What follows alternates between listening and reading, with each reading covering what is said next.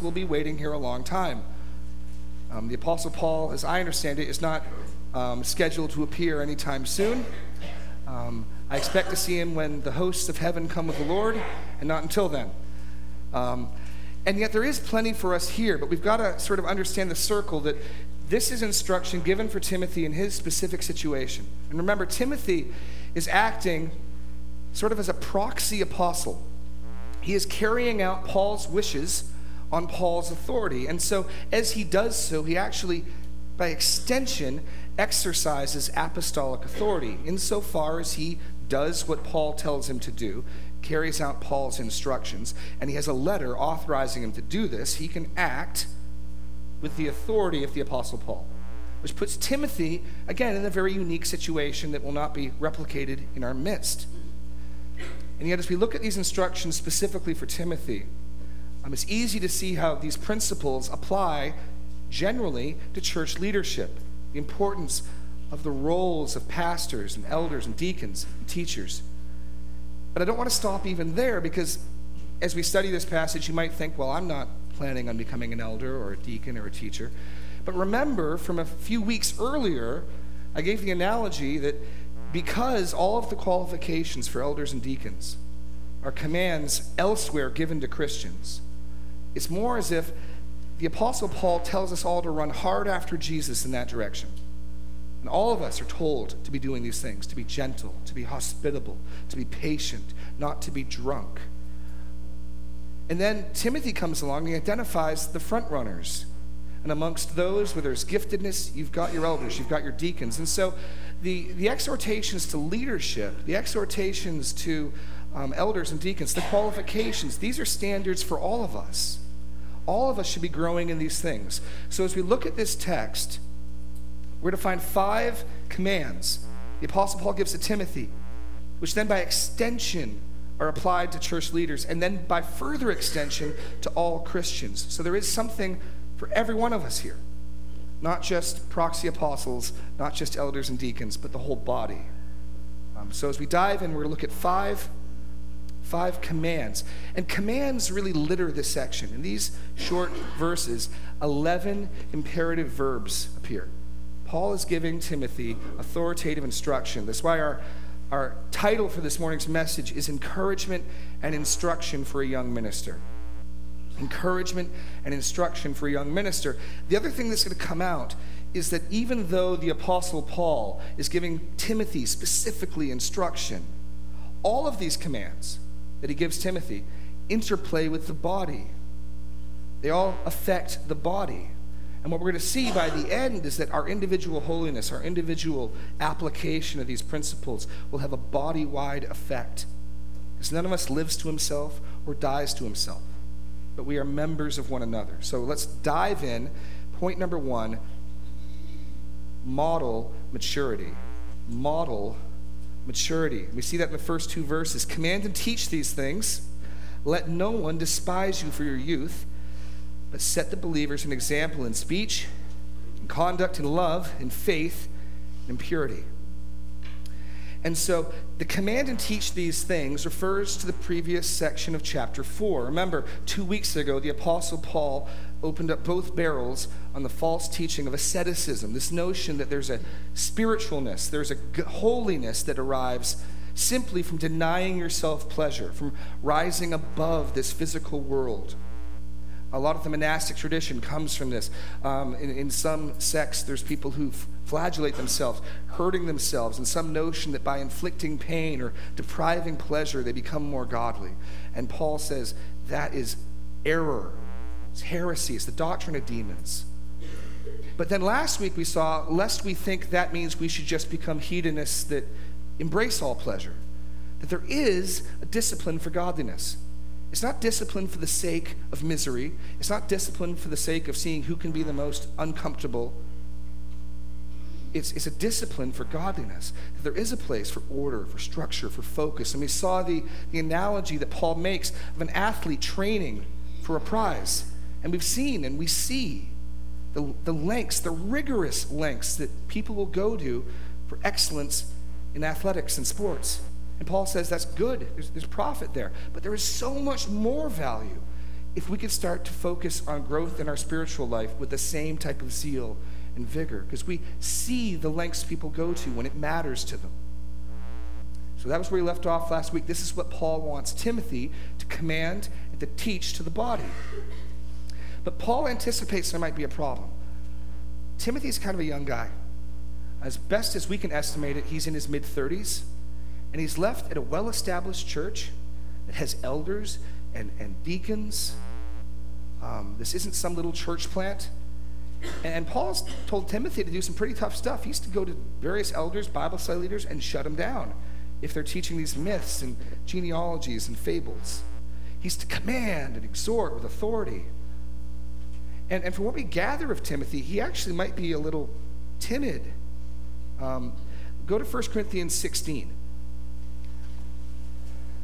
We get a little insight into Timothy's character.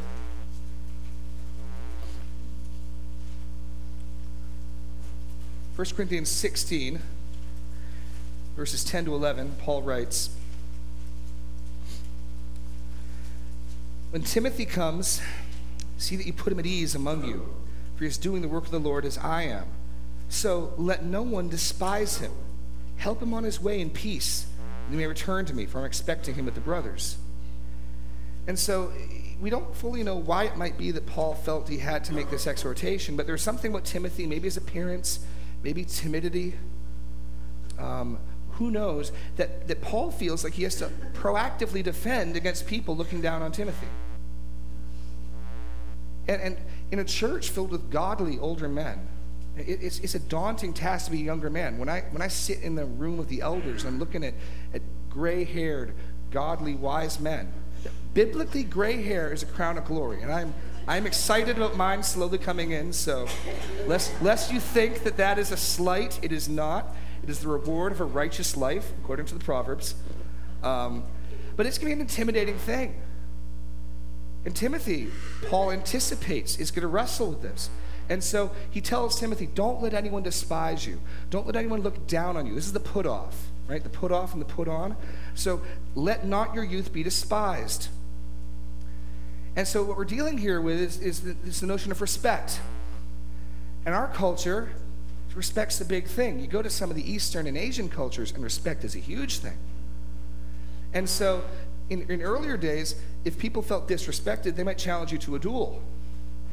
You know, um, and so this notion of respect is a big deal. But what's important and beautiful for us to notice is the manner in which Paul tells Timothy not to allow himself to be despised. He doesn't tell Timothy to go challenge anyone who looks down on him to a fight. He doesn't tell Timothy to go and tell him to stop doing it. But how does he overcome the fact that some people might look down their nose at him? For his youth, because of the bold things he's told to do. He, he's to overcome that with a godly life. There's, there's nothing wrong in wanting respect, wanting people not to look down on you. But it's all about the way you go after it. See, the world goes after it sort of head first, you know, sort of taking people on. What's your problem with me? In the gospel, you overcome evil with good. And Paul tells Timothy to model then maturity, to put his godliness on display. The word for model, we get our word type from. It, it, it's a stencil, it's something to outline your life on. And, and there is a danger in religious leading figures wanting people to imitate them. We get these sort of personality cults. But at the same time, the Apostle Paul has no problem saying, Imitate me as I imitate Jesus Christ. Timothy, as a leader in the church, needs to have an exemplary life that people can model their own life after. He needs to be an example. And again, it's easy to see how this isn't just for Timothy and isn't just for church leaders, but shouldn't all Christians model this? Because you're going to model something to your kids. There's no way around that fact. I'm modeling things for my son. The question is, what am I modeling? We're all modeling things for the unbelieving world. The question is, what are we modeling? And so Paul wants Timothy to model maturity, set an example in five categories. The first two deal with the outer life, outer conduct. They are an example in word and deed. So Paul wants Timothy to be an example in his speech. This is his day to day speech. This isn't his teaching ministry. We'll, come to that in a few minutes. But Timothy needs to be an example in the way he speaks. And the Bible makes a huge emphasis on speech. Jesus warning us that there's not one little careless word that won't be taken into account. And not just speech, but conduct, the way he lives his life. And so this is sort of the outward picture. But not just outwardly, because that's a little easier. It's the second half that's harder. It's the inward life, being an example of faith and love and purity, faithfulness, holding firmly to revealed truth, love, the overwhelming Christian virtue and purity, which I think here has more the notion of, in, of sincerity, um, non hypocrisy. This, this is a man who says what he means, and, and there's no guile in him. Um, and, and he needs to model this. This is the way he will attain respect. Now, the challenge of this is that if you want respect, if you feel that you're looked down on, this is a slow path because character takes time. It does especially if you've had a lapse of character. It takes a while to build back a good reputation, to build back character. But this is the way we should seek honor and respect. There's nothing wrong in not wanting people not to look down their nose at you. There, there can be something wrong with going so far the other side that you want praise and glory. But in the middle, there's a, there's a safe spot that just simply desires a certain amount of respect. Um, there's nothing wrong with. Again, the question how do we go about this? But there's, there's another factor at work here as well. Turn, turn in your Bibles to Ezra, chapter 7. That specifically, while this is true for all Christians, specifically for those in leadership, and we've already seen this, like you know this, but it's good to hear it again. A godly life is a prerequisite to godly teaching. A godly life is a prerequisite to godly teaching. God's ministers, first and foremost, must be godly men. And so there can be no um, good teaching ministry where there is no integrity in the personal life. And in Ezra 7:10, and Ezra, if you remember, he is the priest who's going to teach God's people as they return from Babylon. And I'll never forget this verse. Um, a, a Scottish pastor, Eric Alexander, old, wizened man, was preaching in MacArthur's church at his shepherd's conference. And he's got a thick Scottish brogue. And he, his whole message was on this one verse. And it, and it reads, Ezra 7.10, For Ezra had set his heart to study the law of the Lord and to do it and to teach statutes and rules in Israel. And he pointed out the importance of the order to study and before teaching, to do. And I remember leaning over the pulpit and saying, You know, the ad man on the television tells you that such and such a soda tastes so good. But what you really want to know is when he gets home, does he drink his own soda? And then he looks out at 4,000 pastors and men in seminary and says, And what your people want to know, Pastor, is what you preach in the pulpit when you get home. Do you drink your own soda. And it's convicting. It's convicting. Because you first got to live it before you can teach it. You can't pass on what you don't have. You can't pass on what you don't have. And there's going to be a big emphasis of teaching in this passage. It started with command, teach these things. And then immediately, model these things.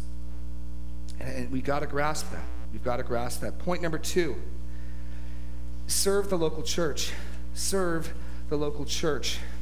And here, Paul tells Timothy the things he wants him engaged in. So if our first point is who he needs to be, here is what Timothy needs to do. And so in verse 13, he tells Timothy, Until I come, devote yourself to public teaching of Scripture, to exhortation, the teaching. So reading, exhortation, and teaching. Now we know this is public ministry because the article the is in front of them. So it's the reading, the exhortation, the teaching. And we know from our earliest records of Christianity, this is what the worship services were centered around. Justin Martyr, writing in the middle of the second century, described an average Christian worship service this way. He writes On the day called Sunday, all who live in the cities or in the country gather together to one place. In the memoirs the apostles or the writings of the prophets are read, as long as time permits. Then, when the reader has ceased, the president verbally instructs and exhorts to the imitation of these good things. Then we all rise together and pray, and as before said, when our prayer is ended, bread and wine and water are brought. The president, like manner, offers prayers and thanksgivings according to his ability, and the people assent, saying, Amen. So, what did the early church devote themselves to? They get together, there'd be a public reading of Scripture for as long as time permitted, and then there would be teaching and exhortation that follows this. Um, and this pattern isn't simply a New Testament pattern. Let's pick up Ezra one more time, go back to Nehemiah now. And we're going to watch Ezra put into practice what he set his heart to do back in Ezra 7:10. And, and the reason I want to point this out is because this is one of the things I love about this church that I think we get right. There is a strong emphasis in this church on God's word being read, being taught, being explained.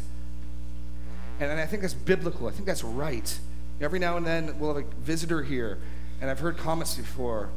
That was a long message. Um, and then after a long message, there's there's ABFs where you do some more, you know. And then if that's not bad enough, you go to a small group on Sunday night. I mean, man, I think we got it right.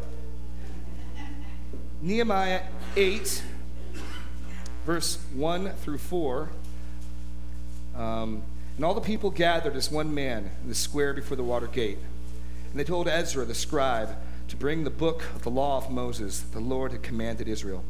So Ezra the priest brought the law before the assembly, both men and women, and all who could understand what they heard. On the first day of the seventh month, and he read from it, facing the square before the water gate, from early morning until midday. And the ears of all the people were attentive to the book of the law. And Ezra the scribe stood on a platform, a wooden platform they had made for the purpose. So here's our first pulpit in the Bible. Um, Ezra's got this wooden platform that he's standing on. Now jump down to the middle of verse 7, because there's a big long list of people who are with him. Um, and these priests, these Levites, verse 7, middle of it, helped the people understand the law while the people remained in their place. They read from the book, from the law of God clearly, and they gave the sense so that the people understood the reading. So if you think our worship service is long, I want you to imagine the length of time it takes to read the books of Moses. It's possible it's just the book of Deuteronomy. So that'd be a good hour and a half or so, maybe two hours. Just reading. The hot sun, everyone attentive. Then came the explanation. So there's something I think that we've got right here that I think is excellent, that I, I'm proud to continue in this tradition. Turning back now to 1 Timothy chapter 4, these are the very things that Paul tells Timothy to devote himself to until he arrives. The assumption of why until Paul arrives, well, this is what Paul's probably going to take over doing. And so it's three things the public reading of Scripture. You know, it's, it's a great truth that God's Word always creates God's people. God's Word always creates God's people. Twice in the New Testament, we're told, in James and in 1 Peter, that we are begotten by the living and abiding Word of God. You factor that in with John 3, and you're born again by the Holy Spirit. And the picture we get is this the Holy Spirit creates spiritual life in the hearts of men as he applies the Word of God to the hearts of men. The Word of God creates the people of God. The Word of God contains the message of salvation, which men hear and respond in faith. And so, of course, there's great importance in the public reading of Scripture. And secondly, the public exhortation because some of the things written in the scripture are not easy to understand. And we all have the Holy Spirit. We, we don't need a, a priest or a pope to tell us what things mean, but it, it's helpful when more mature people help us learn. It's kind of like you know, pre-digesting food or serving up food as a chef. To some degree, that's sort of how I view what I do. I sort of take biblical steak and try to serve it up in a, in a way that's, that's edible. Um, complain about it being well done sometimes or overcooked if you like, but, but, um, but that's, that's, that's what I try to do. Um, and, and that's why I've said before you shouldn't care what I think. I'm not an authority. You should care what the Bible says. My goal is to show you what the Bible says so that you see the Bible says that. Please don't ever take my word on anything. I'm just a man, I can err. God's word is what we should put our trust in, and it's our goal to understand God's word. And this emphasis on preaching is, is again, emphatic in the New Testament. In 2 Timothy 4 1 to 2, you don't need to turn there, but listen to this apostolic charge that Paul gives Timothy. He says, I charge you in the presence of God and of Christ Jesus, who is to judge the living and the dead, and by his appearing and his kingdom, preach the word. Be ready in season and out of season. Reprove, rebuke, exhort with complete patience and teaching. Could you possibly make this more authoritative? In the, in the presence of God and Christ Jesus, who is to judge the living and the dead, and by his appearing and his kingdom, preach the word. And that is emphatic. You get this emphasis of the word of God being read, the word of God being explained, and then thirdly, the word of God being taught explaining it and applying it, exhorting it. It's, it's a package deal. And this is Timothy's ministry, this is Timothy's gifts. So, what do we get out of this for ourselves? Well, not all of us are gifted this way. Not all of us are gifted to, to explain and preach the scripture. But whereas Paul is telling Timothy, you need to, to serve the church with your gifts, we can get from this that all of us likewise need to serve the church with our gifts, whatever they may be. The, the importance that we be godly people, that we image the Lord that we claim to love, and then that we use our gifts as He's given them to us um, to serve the church. Which brings us now to our third point to embrace your giftedness. Again, Timothy may be a little timid, nervous about this lofty task that the Apostle Paul has given him. I mean, imagine preaching when the elders of your church are sitting there, and some of them don't even like you, and they might be looking down their nose at you, and he wants Timothy to teach and authority and command. And so Paul reminds him of his gifts. He reminds Timothy, you're not doing this by yourself, but the living God has equipped you to do the work that he has set before you to do. The living God, he says, embrace your giftedness.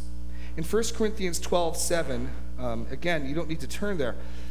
The apostle writes, To each is given a manifestation of the Spirit for the common good. Each and every one of us, if we are in the Lord, if we are saved, if we are born again, has a spiritual gift. But that gift is not for us. You know, we have a gift, but it's a gift that we give. It's not a gift that we receive, it's a gift that we give. And so your spiritual giftedness, and again, this brings us back to this body dependence. Your spiritual giftedness is not for you. Your spiritual giftedness is for us. A manifestation of the Spirit is given for the common good. Timothy was given a gift. It's for the church at Ephesus. It's for the church at Ephesus. Um, and so there's a danger here of self reliance, the danger of self reliance. See, we can try to go about doing ministry in the flesh in our own strength, and it will fail. It will fail. Or you'll burn out. I mean, you can only go so far in your own strength. And so Paul tells Timothy it's important. He says, Do not neglect the gift you have, which was given you by prophecy when the council of elders laid their hands on you. And and so apparently, what happened at some previous time, perhaps when Paul left to go to Macedonia, perhaps when Timothy and Paul first set out on their missionary journey, we don't know. The elders gathered together, laid their hands on Timothy, and prayed over him. The prophets were prophesying, and at that time, the Lord gifted him for ministry. And so, Paul's reminding Timothy this, this great task that you have to teach and command with all authority to explain the scriptures, to devote yourselves to, the preaching and teaching of God's word, is not something, Timothy, you need to do in your own strength. In fact, don't you dare do it in your own strength. 1 Peter 4 10 to 11 writes, As each has received a gift, use it to serve one another. Remember, there's no self serving gifts. Use it to serve one another as good stewards of God's varied grace. Whoever speaks, as one who speaks the oracles of God, whoever serves as one who serves by the strength that God supplies, in order that in everything God may be glorified through Jesus Christ. You see, if I do ministry in my own strength, who gets the glory? I do. I did that. I built that. See, but biblically, you didn't build that. Because the Lord gave the strength, the Lord gave the gifting. And if we do it not in our own strength, but relying on Him, He gets the glory. So Paul tells Timothy, don't you dare go about this task in your own strength. The other thing we see from this is the value of confirmed giftedness. The value of confirmed giftedness. You see, it's not just that Timothy thinks he has this gift, but there's a church and a body of elders that confirmed this ministry. The Apostle Paul is referencing this. And again, one of the great things we can do to each other, that we can do in serving one another, is confirm each other's giftedness. This happens when somebody does some ministry and somebody else says, Wow, you're really good at that.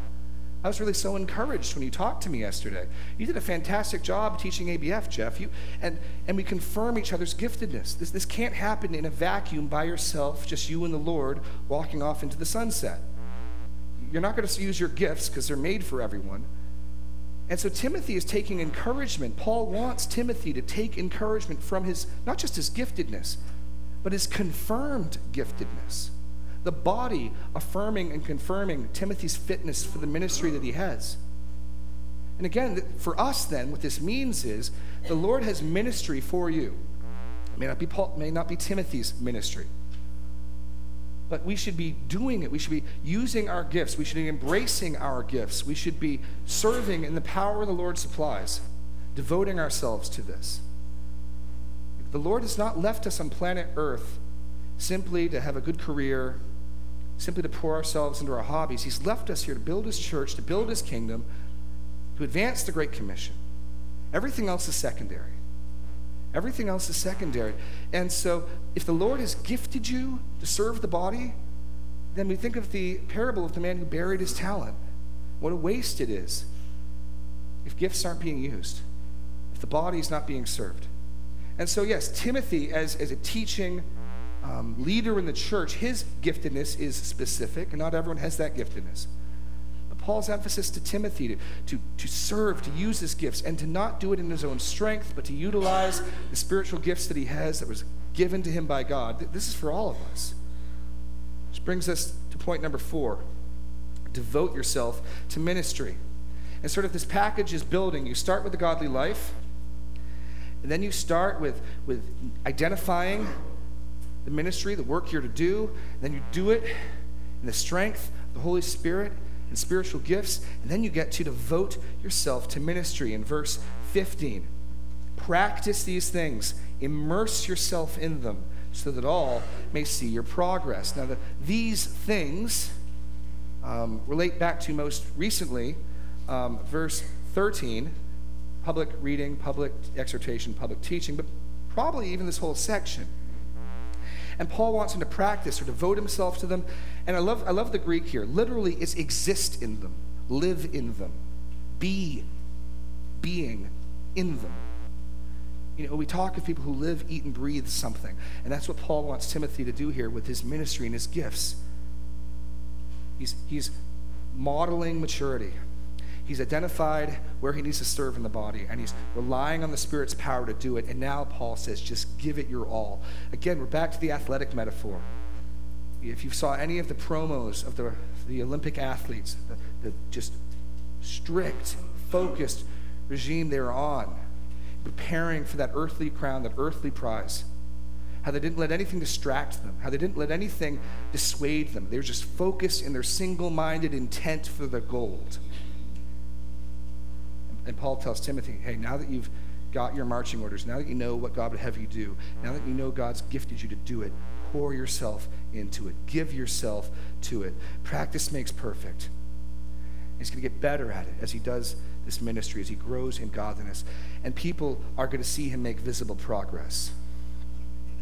And that's important as well. And you might ask, why? Why is it important that people see you make visible progress? Well, because of a number of reasons. One, it shows that the Lord is at work in your life. And two, it encourages other people. Three, when other people tell me that they see me growing, it's very encouraging. I don't know about you, But I am very encouraged when someone tells me they see me growing in grace. And because church leaders, again, are held to a high standard, and so the body should be able to see them progress in grace. The point is this we never arrive. You never get godly enough. You never know the Bible well enough. You're never loving your neighbor enough. Let no debt remain unpaid except the debt of love. We're never paying it off. And so it's important as we do this that others can see. And again, this assumes the body. You can't do this walking off into the sunset with just you and Jesus. No one's going to notice. And so all of this involves the rest of the church, the community.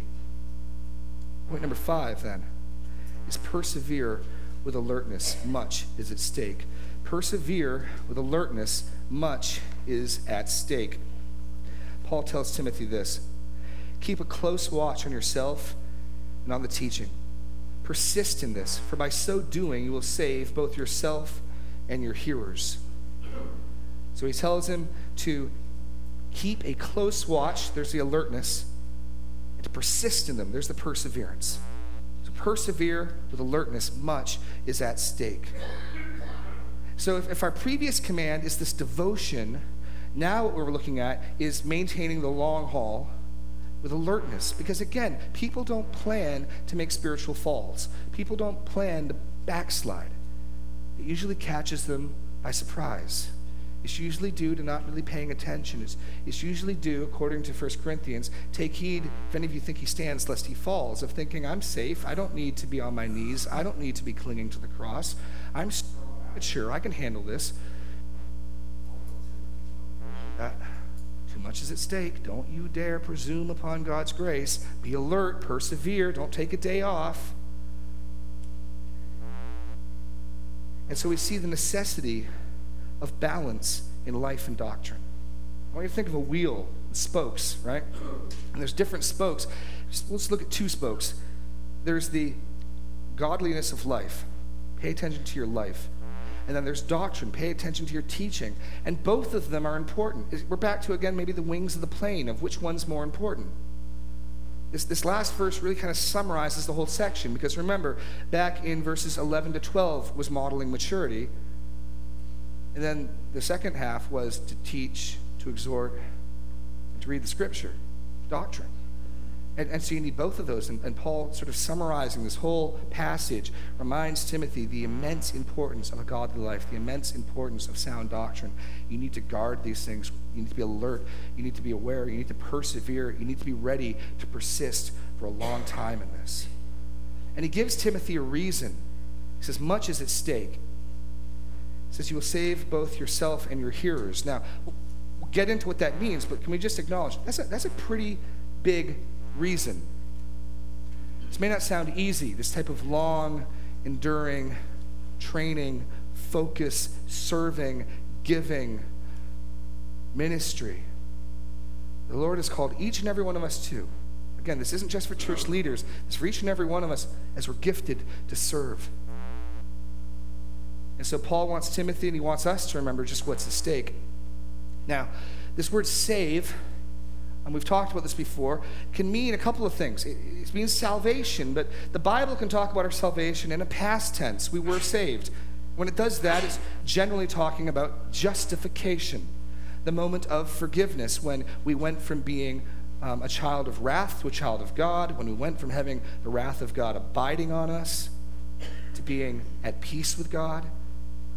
Bible can also talk about our salvation in the present tense. You know, be working out your salvation with fear and trembling. Or even what we saw at the end of chapter 2 that women will be saved in, and it goes forward. The conditions of which they work out their salvation. That's more of what I think is the option here. We can also speak of our salvation in the future tense. Romans 13. Um, the day of our salvation is nearer now than when we first believed. And there it means our glorification, being taken up to heaven. Because the gospel of Jesus Christ does all three of those things.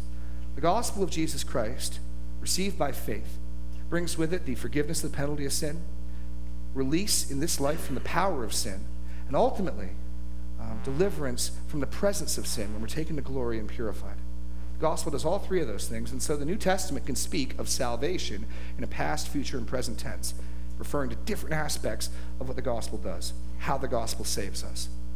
So Timothy is not being told that if he perseveres, he will be forgiven, and your hearers will be forgiven. Um, that, that's not what's being said here. It's the growing deliverance, the growing growth in sanctification, which is what he's been talking about this whole time. Let people see your growth. Devote yourselves to these things. Discipline yourself for godliness. So the blanks here, save yourself, is personal sanctification. Personal sanctification or growth. As Timothy devotes himself growing in godliness, to growing and being faithful in his preaching and his teaching, he's going to grow and live out his salvation. He's going to bear fruit of the gospel in his life. And as he does that, also, you're going to save your hearers. That refers again to body growth. Again, I want you to notice this. All these commands are pointed specifically at Timothy, and yet the ramifications for the body are, are paramount. Timothy, if he is faithful, will not just grow in his salvation, but he will affect growth through God's grace in the rest of the body. Turn, turn to Ephesians 4, because I want you to see that this isn't just true of pastors, this isn't just true of elders and teachers. This is true for everybody. Your own personal growth in grace, your own faithful ministry, relying on the Holy Spirit, using your giftedness, will grow the body. And your failure to do so will shrink the body, will harm the body. This isn't just true for leaders, this isn't just true for people who preach and teach. Ephesians chapter 4, verses 11 to 16. The he here is referencing Jesus. And he gave the apostles, the prophets, the evangelists, the shepherds, and teachers. Why did Jesus give the church these offices? To equip the saints for the work of the ministry. Let's pause there. So, who does the work of the ministry? The saints do. Now, I'm a saint, so I do the work of ministry too, but we all do the work of the ministry. The offices he gave were equipping offices, training offices, so that the whole body can do the work of the ministry. And this is important to get. This is what makes Paul's instruction to Timothy Paul's instruction to us as well. Because we're all ministers. We all should be, at least. So, to equip the saints, verse 12, for the work of the ministry, for the building up of the body of Christ, until we all attain to the unity of the faith and the knowledge of the Son of God, to mature manhood, to the measure of the stature of the fullness of Christ, so that we may no longer be children tossed to and fro by waves and carried about by every wind of doctrine, by human cunning, by craftiness and deceitful schemes. You know, kind of like those doctrines of demons back at the first part of this chapter. Now, look at this. Look at this picture of the church working properly. Rather, speaking the truth in love, we are to grow up in every way into Him who is the head, into Christ, from whom the whole body, joined and held together by every joint with which it is equipped, when each part is working properly, makes the body grow so that it builds itself up in love. How does the body grow? When each joint, when each part, to use the analogy of 1 Corinthians 12, when each finger, when each nose, when each ear, when each eye is functioning properly, speaking the truth in love to itself, working properly, the result, the body builds itself up in love. Timothy, pay heed to your life and your doctrine. In doing so, you will, you will grow in your salvation, and the body will grow in its salvation. See, the stakes are high.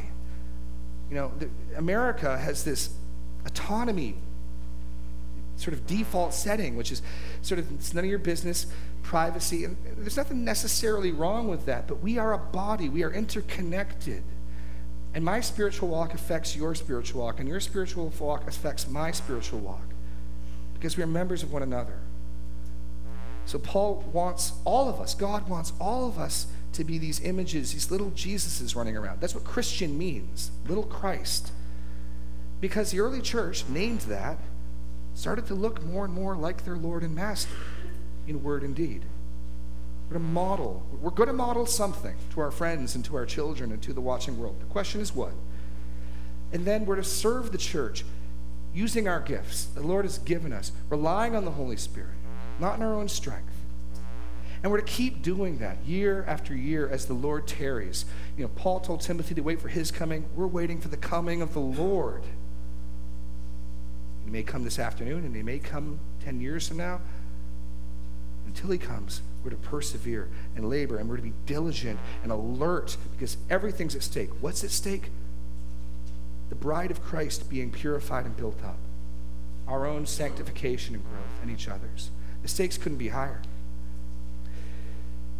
Let's close in a word of prayer. Lord God, we just, just thank you for your word and for the, the instruction it gives us, Lord. Um, we thank you that you've gifted us, those who know you, those who have received you by faith, to serve the body, Lord. I just pray that you would give us that single minded focus. Give us that determination to labor in your vineyard, to serve your bride, not in our own strength, but in the strength that you supply through your Spirit. You grant us a perseverance and alertness so that we would function as those fingers and ears and joints properly, so that your body would function properly, and so that it would build itself up in love, so that your will would be done on earth, that all men would praise the glory of your name. In Jesus' name, amen.